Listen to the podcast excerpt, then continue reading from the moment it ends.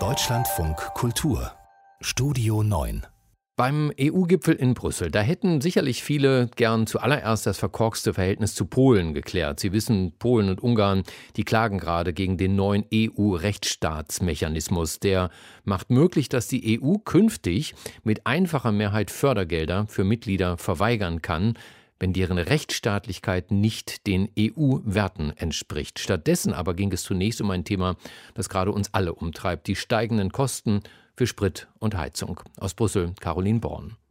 Am Ende des ersten Gipfeltags gibt es nicht, wie sonst üblich, eine Pressekonferenz, dafür aber eine Art Verständigung beim Streitthema Energiepreise.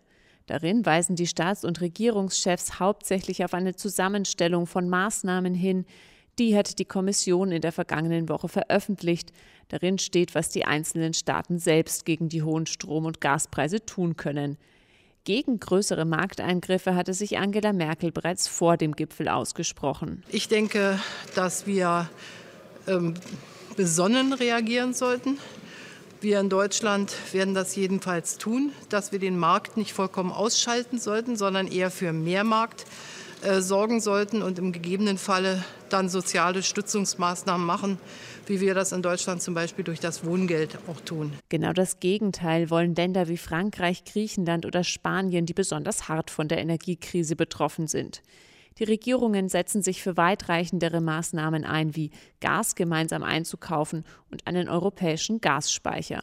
Doch hier gab es kein Entgegenkommen und Ungarn, Tschechien und Polen machen den steigenden CO2-Preis für die Rekordpreise verantwortlich.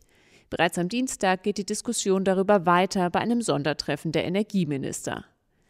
Einschreiten oder nicht, so lautet die Frage auch beim zweiten großen Gipfelthema Rechtsstaatlichkeit in Polen. Eine Besonderheit dabei, die Stenografen, die normalerweise genaue Notizen darüber anfertigen, wer in der Diskussion was gesagt hat, wurden aus dem Raum geworfen, um zu vermeiden, dass Details nach außen dringen, wie beim letzten Gipfel in der Debatte zur Rechtsstaatlichkeit in Ungarn. Premierminister Viktor Orban stellt sich an die Seite Polens. Poland, the best country in Europe. Uh, there is no need to have any sanction. It's ridiculous. Polen sei das beste Land in der EU und es gebe keinen Grund für Sanktionen. Das sei lächerlich, so Orban.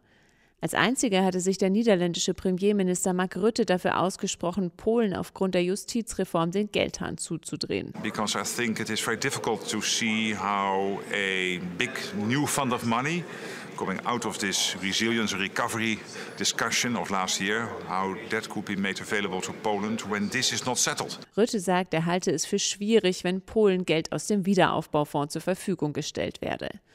Andere wie die Bundeskanzlerin rufen weiterhin zum Dialog auf.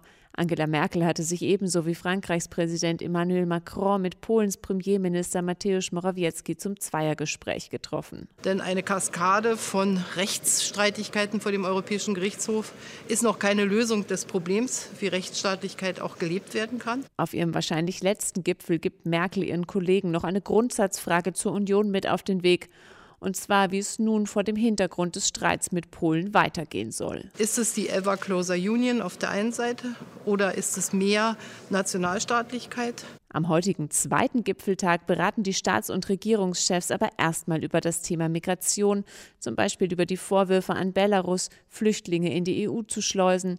EU-Kommissionspräsidentin Ursula von der Leyen hat eine starke gemeinsame Antwort angekündigt.